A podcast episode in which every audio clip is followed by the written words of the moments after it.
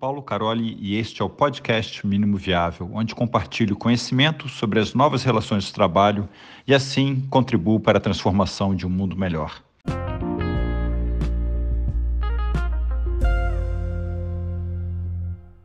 E aí a gente tem a pergunta do Newton aqui, ó, que é: quem participa do PBB? Se tivermos muitas pessoas, a dinâmica não corre o risco de ficar complexa e o objetivo ser desviado? Vou pegar a parte fácil ali, né? Quem, quem participa? Vai, vai, lá, vai lá, vamos dividir, vamos é... dividir ah, quem participa, né? Assim, uh, foi um pouco da minha experiência, tá? Então, já analista de negócio, product owner ali, né? Eu acho que, que quem está começando a carreira em, como product owner é uma excelente ferramenta para você atuar ali como pessoa facilitadora no workshop desse, para extrair as histórias que você vai trabalhar, assim, enfim, pode ser o pior, o máximo que faz, mas é, é uma oportunidade para você, esse trabalho que o, que o Vinícius falou, você faz facilmente aqui, ter um backlog pronto para o time trabalhar, ter a participação de todo mundo. Então, análise de negócio, PO, Scrum Master, o time de desenvolvimento, com certeza, né? É, representante de cliente direto ali, um próprio cliente pode estar ali também, também né? Sponsor, né? A gente está falando de expectativa ali no início, de problema expectativa, talvez tenha um sponsor ali que está falando ali suas expectativas, os problemas que ele viu, né? Então, isso é bacana também, tá? Pessoas de UX, às vezes, também é legal ter, né? Assim, participam ali, pô, a gente está falando de persona, né? O que a gente sabe, eu já, já, já comentei um pouco disso. Se você pensar num, num, num passo a passo também, tem uma pessoa que, que pensar um pouquinho de jornada ali também, ou conectar isso também com, com uma jornada, né? é o que eu mais vejo de pessoas que participam de sessões como essa. A outra resposta é, é, é sim, né? Se, se, fica difícil, acho que fica. Mas, assim, é, eu, eu, acho que, complementando o Ademir, eu acho que é importante ter todos esses skills, né? Principalmente se esses skills estão dentro do time ou estão suportando um time. Eu acho que UX é muito legal ter isso. Aí eu acho que talvez o foco até da pergunta seja, poxa, e o pessoal de negócio, stakeholders, né? Pessoas que não vão desenvolver não participam do processo do desenvolvimento daquele produto. Participam ou não? Eu vou colocar minha opinião aqui. Cara, dependendo do tipo de stakeholder, eu limitaria a parte esquerda aqui do canvas. Problemas, expectativas em alto nível, beleza, ainda dá para incluir. Agora, quando a gente entra ali para personas e começa a descer, aí talvez comece a tumultuar se tiver muita gente. Então, eu limitaria, depende muito de perfil para perfil, mas eu geralmente sigo essa, essa linha de, poxa, pessoas de negócio, quando entra na persona, já é um negócio um pouco mais do time. Se o time tem o conhecimento mínimo ali, se tem uma pessoa de UX tal, né, conhece da persona, cara, aí nem precisa mais do, do das pessoas de negócio. Daqui a gente, o time segue sozinho. Essa geralmente é a minha linha para não ter muito tumulto, né, nessa, nessas sessões. Boa, boa. Muito bom. Isso aí. É... É, agora, quanto à questão de, de tornar a dinâmica complexa, né? É, aí é técnica de facilitação, tá? Então, assim, você pode é, separar grupo por persona, já que a gente está seguindo essa linha, né, cara? Um grupo trabalha com persona, outro, depois a gente apresenta. Isso vai, vai tornar, como o Theo já, já explicou, vai tornar complexo sim, vai levar mais tempo, né? Porque tem dois grupos ali tentando se alinhar, né? Olha, eu fiz o, o exemplo do, do, Uber, né? O motorista e o, e o, e o passageiro, então, assim, um vai trabalhar isso, outro trabalhar outro, a gente vai ter que convergir. Então, isso vai tornar um pouco a dinâmica, sim, um pouco mais complexa, mas é, exige algumas técnicas de facilitação, tá? Mas, assim, ao mesmo tempo, você pensa assim, a, o fluxo de, de construção desse backlog, dado pela, pelo processo aqui do, do PBB, ele já induz a gente a construir junto, tá? Então, assim, cara, seja dois ali, dois grupos, né? Vou pensar em dois ali, é, um trabalho adicional, dar esse merge ali, né? De, de, de grupos, olha, trabalhei persona 1, tem alguma coisa, uma funcionalidade que outro grupo viu, tem a oportunidade de falar também, então é mais essa vou chamar de coordenação, né, para compartilhar o que foi construído, tá? Então, você adicionaria um passinho a mais ali, eu acho. Como que a gente aplica o PBB hoje dentro dos nossos contextos, né? É, por exemplo, eu já apliquei é, o PBB em algo que estava sendo melhorado. Então, um sistema, né, que estava que já, já estava em execução, só que ia ser, ele ia ser refeito de uma outra maneira então, o PBB a gente começou, eu fiz, a gente fez o PBB desde o começo, né? Passando lá, utilizando uh, uh, todo, passando por todas as etapas, tá? Uh, problemas, expectativas, para fazer esse alinhamento. Né? Então, nesse contexto, funcionou muito bem para algo que já existia, mas que a gente fez um, uma, uma melhoria, uma renovação né, desse sistema. E atualmente eu tenho feito muito porque eu entrei num contexto em que as funcionalidades já tinham sido, já, já, já estavam levantadas para o ano inteiro, né?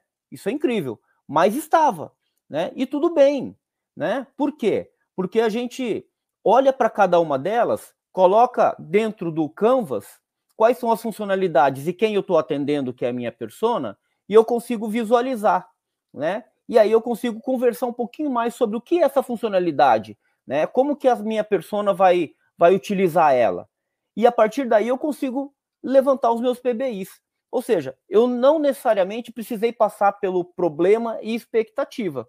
Né? Eu pude já, já que eu tenho todas as funcionalidades levantadas, nós elencamos um, um, uma, uma parte delas, tipo 5 a 10 é, funcionalidades, e a gente levantou quais são os PBIs, né? E aí a gente faz isso de uma forma dinâmica. Conforme a gente levanta, vai, é, vai levantando os PBIs, vai refinando, vai colocando dentro das sprints, né, trazendo para as planes, enfim, e, e, e desenvolvendo dentro das sprints, e ao longo disso a gente já vai também puxando mais funcionalidade, vai retroalimentando o nosso backlog, né? Olha, olha, olha a funcionalidade, levanta os PBIs, refinamento e vai retroalimentando. Então isso é um fluxo, né? Um, um, um ciclo que não se acaba né? Vai estar sempre vivo esse backlog enquanto tiver existência, existência do produto. Esse backlog vai existir e a gente vai sempre estar re retroalimentando ele com coisas novas, com personas novas, com funcionalidades novas ou melhorias dessas funcionalidades ou mesmo de novos PBIs que possam surgir dentro de uma funcionalidade. Esses, esses são os dois cenários que eu já atuei é, com o PBB. Acho que eu acabei trabalhando com um contexto parecido, sim. Acho que uma época que eu mais executei workshops de, de, de PBB, cara, era um cliente que estava indo para uma transformação ali, ágil, no princípio, né, depois digital, etc. E ele já tinha um, um ele tinha uma área de, de PMO muito boa, assim. E então os projetos que estavam acontecendo já estavam planejados há um ano no mínimo. Tinha projeto de planejamento de dois anos e tal. E, então, gente, olha, a partir de agora, X projetos vão encaixar no, no modelo ágil, né? E aí foi a oportunidade que eu vi ali de, olha, como é que eu encaixo e não, não jogo fora todo o trabalho que foi, foi, foi realizado ali, né, de descoberta, de definição, alguma coisa que já existia, e trago de forma mais, eu estou usando o termo enxuto, né, sem, cara, o que, que realmente vai ser trabalhado aqui por esse time com o que já tem.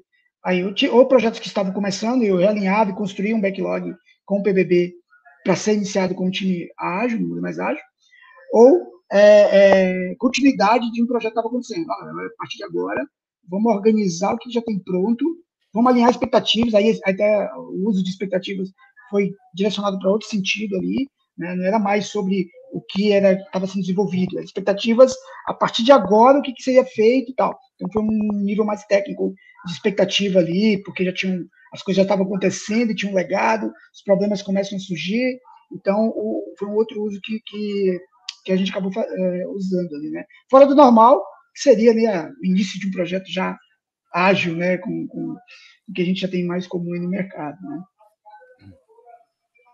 Tem um, e aí, um cenário que eu posso compartilhar que é, que é interessante, porque assim, vamos lá, né? A gente pode falar do mundo bonito e a gente pode falar do, do cenário real, né? Que a gente olha produtos muito complexos, com legado e tal. Eu tive um cenário em que eu fiz uma atuação pontual num, num cliente, uma empresa de, de, de saúde.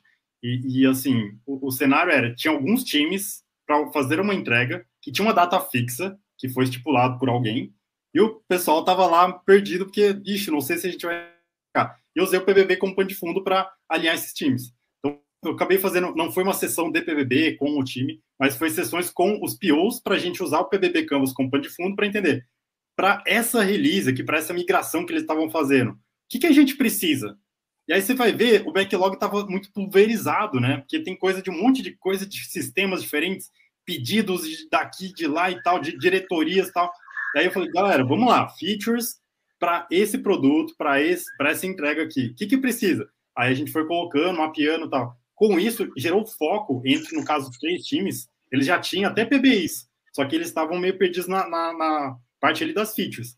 Então, o PBB ajudou muito para dar o foco para o pessoal falar, beleza, essa daqui entrega, isso daqui tem essa data fim, cara, vamos seguir assim. Aí o time foi se alinhando, conseguiu entregar ali, jogou praticamente tudo que estava querendo lá, prometendo. Mas foi, foi interessante para fazer essa engenharia reversa. Acho que é a forma que eu acabo mais atuando. Fazer uma engenharia reversa de, cara, como é que tá o backlog hoje? Beleza, vamos pegar esse backlog, jogar, transpor para um PBB Canvas, entender cadê os gaps aqui. Pô, a gente está conectando as coisas com as pessoas, a gente sabe quem são as pessoas.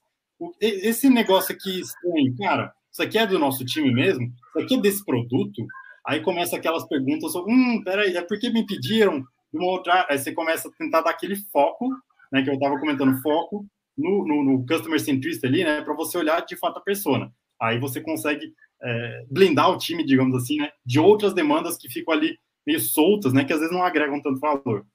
Eu queria ressaltar que é um cenário muito propício, né, para você é, manter esse, esses nossos artefatos do PBB, né, é quando você já está em andamento do, do, seu, do desenvolvimento do seu produto, né? Como o Teo comentou, né? Você, é, junto com o andamento, né? Você vai conseguir retroalimentar ali tudo que você trabalhou no, no PBB. Então, eventualmente, podem aparecer é, novos PBIs que você não tinha identificado previamente, é, e aí você consegue fazer essa, vamos dizer, essa engenharia reversa de voltar para seu PBB Canvas e uhum. analisar ali, né, é, onde que esse PBI vai se encaixar, né, se aqui já existe uma funcionalidade que vai é, suportar esse PBI. Se não existir a funcionalidade, você vai precisar criar uma funcionalidade e linkar essa a uma persona, né? É, sempre nessa linha de é, estar sempre orientado aí ao usuário, ao cliente. E se eventualmente, inclusive, aparece um PPI, né, um Product Backlog Item, que não pertence né, que a uma funcionalidade existente nem a uma persona que você tinha mapeado, identificado previamente, você terá também que criar, né, dentro do seu, do seu PBB Canvas, esse persona, né, é, embaixo dessa persona funcionalidade correspondente, e embaixo dessa funcionalidade você encaixar esse PBI. Né? Então, é, o PBB ele não vai é, ser útil apenas é, na construção inicial do seu backlog de produto. Mas você pode acabar utilizando né, o PV Canvas né, como uma forma de manter, atualizar né, e evoluir seu backlog ao longo do ciclo de vida do seu, seu produto também. Perfeito, Luiz. Então fica aí, né? Pô, isso aí é bem bacana, porque não é só a construção, mas também a atualização, né? A, a manutenção, o retroalimento, né? A retroalimentação né, o PBB dá para ser utilizado também. Pessoal, o Afonso trouxe uma pergunta aqui. Co consigo aplicar o PBB para qualquer modelo de negócio? Ou seja, não só para TI? É isso, Afonso? Não sei se é isso que você que perguntar. Cara, eu acho que sim. Acho que o entendimento é esse. Posso usar o quê, né? Você está voltando para aquilo que a gente conversou. Cara, eu tenho persona, eu tenho um problema, eu tenho expectativa em torno de um contexto. Cara, eu consigo aplicar esse negócio aí. E sair com uma lista de coisas para fazer. Então, assim, se se encaixa, sim, muitos contextos entram aí, né? É, eu, eu pensaria da seguinte forma: é, eu, eu pensaria assim, modelo de negócio. Tudo bem, eu tenho um modelo de negócio, mas qual é o produto que eu estou entregando dentro desse modelo de negócio? Eu traria um pouquinho mais para dentro para poder aplicar o PBB. Aí, se for para pensar em modelo de negócio, eu já eu já usaria o, o, o BMG com, com Vale Proposition Design para isso. Eu diria que assim, independente do modelo de negócio, se você tem algum produto, o produto você consegue usar para PBB. Eu acho que, assim, minha percepção. Eu acho que aí até adiantando um pouquinho da outra pergunta, né? Quando não usar o PBB, cara, se você não tem um produto bem definido, se você atende, você é, tem, tem chamado, ticket, que é assim que o time trabalha, se você não consegue planejar para ter esse produto, aí talvez não seja o cenário. Então, eu iria por esse caminho.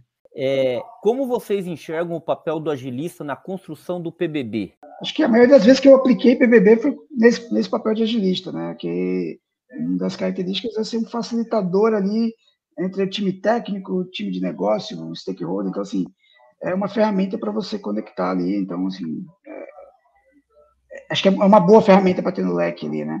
Eu já vi um contexto também acabei meio que habilitando o PO, ou às vezes um BA, né, de um time, aí você apresenta a técnica, aí o, a própria pessoa faz ali um rascunho, um pouquinho do backlog, depois leva para o time. Acho que tem problema nenhum também. Acho que o agilista vai fomentar essa prática, né, para que o time é, trabalhe com backlog de uma forma mais efetiva. Sendo, sendo um agilista mais efetivo, né? Transferindo conhecimento e. Ah, Exato, habilitando, né? Última pergunta vai... aqui de um, de um rapaz que está que tá com uma dúvida muito grande. Né?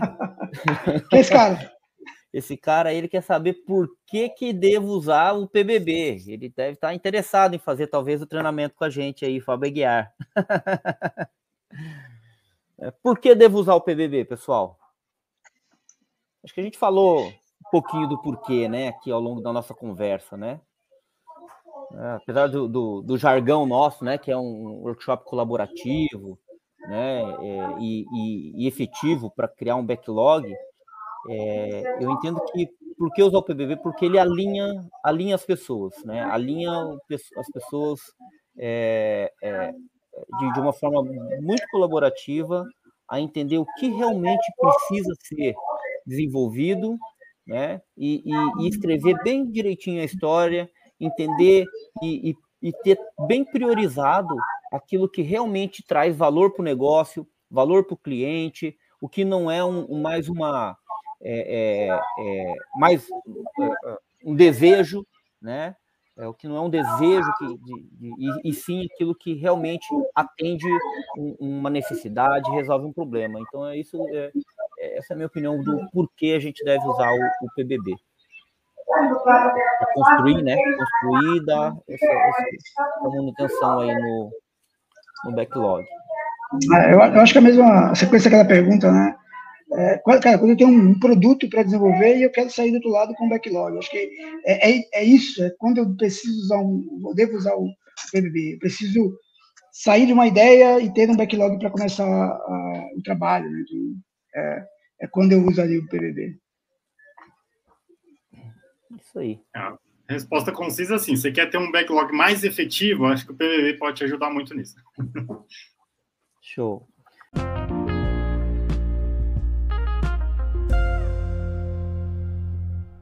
É aqui o episódio de hoje. Espero que tenha gostado. Eu te peço para se inscrever e recomendar esse podcast na sua plataforma de podcast preferida, como Spotify e YouTube, e nas redes sociais. Ou, como eu prefiro, recomende aos seus amigos. Assim você me ajuda com a missão de compartilhar conhecimento sobre as novas relações de trabalho, de forma a contribuir para a transformação de um mundo melhor. Esse podcast não tem patrocinadores. Então, se você vem curtindo esse podcast e quer colaborar com a nossa equipe, vá em www.mepagaumcafé.com.br barra Carole. Muito obrigado.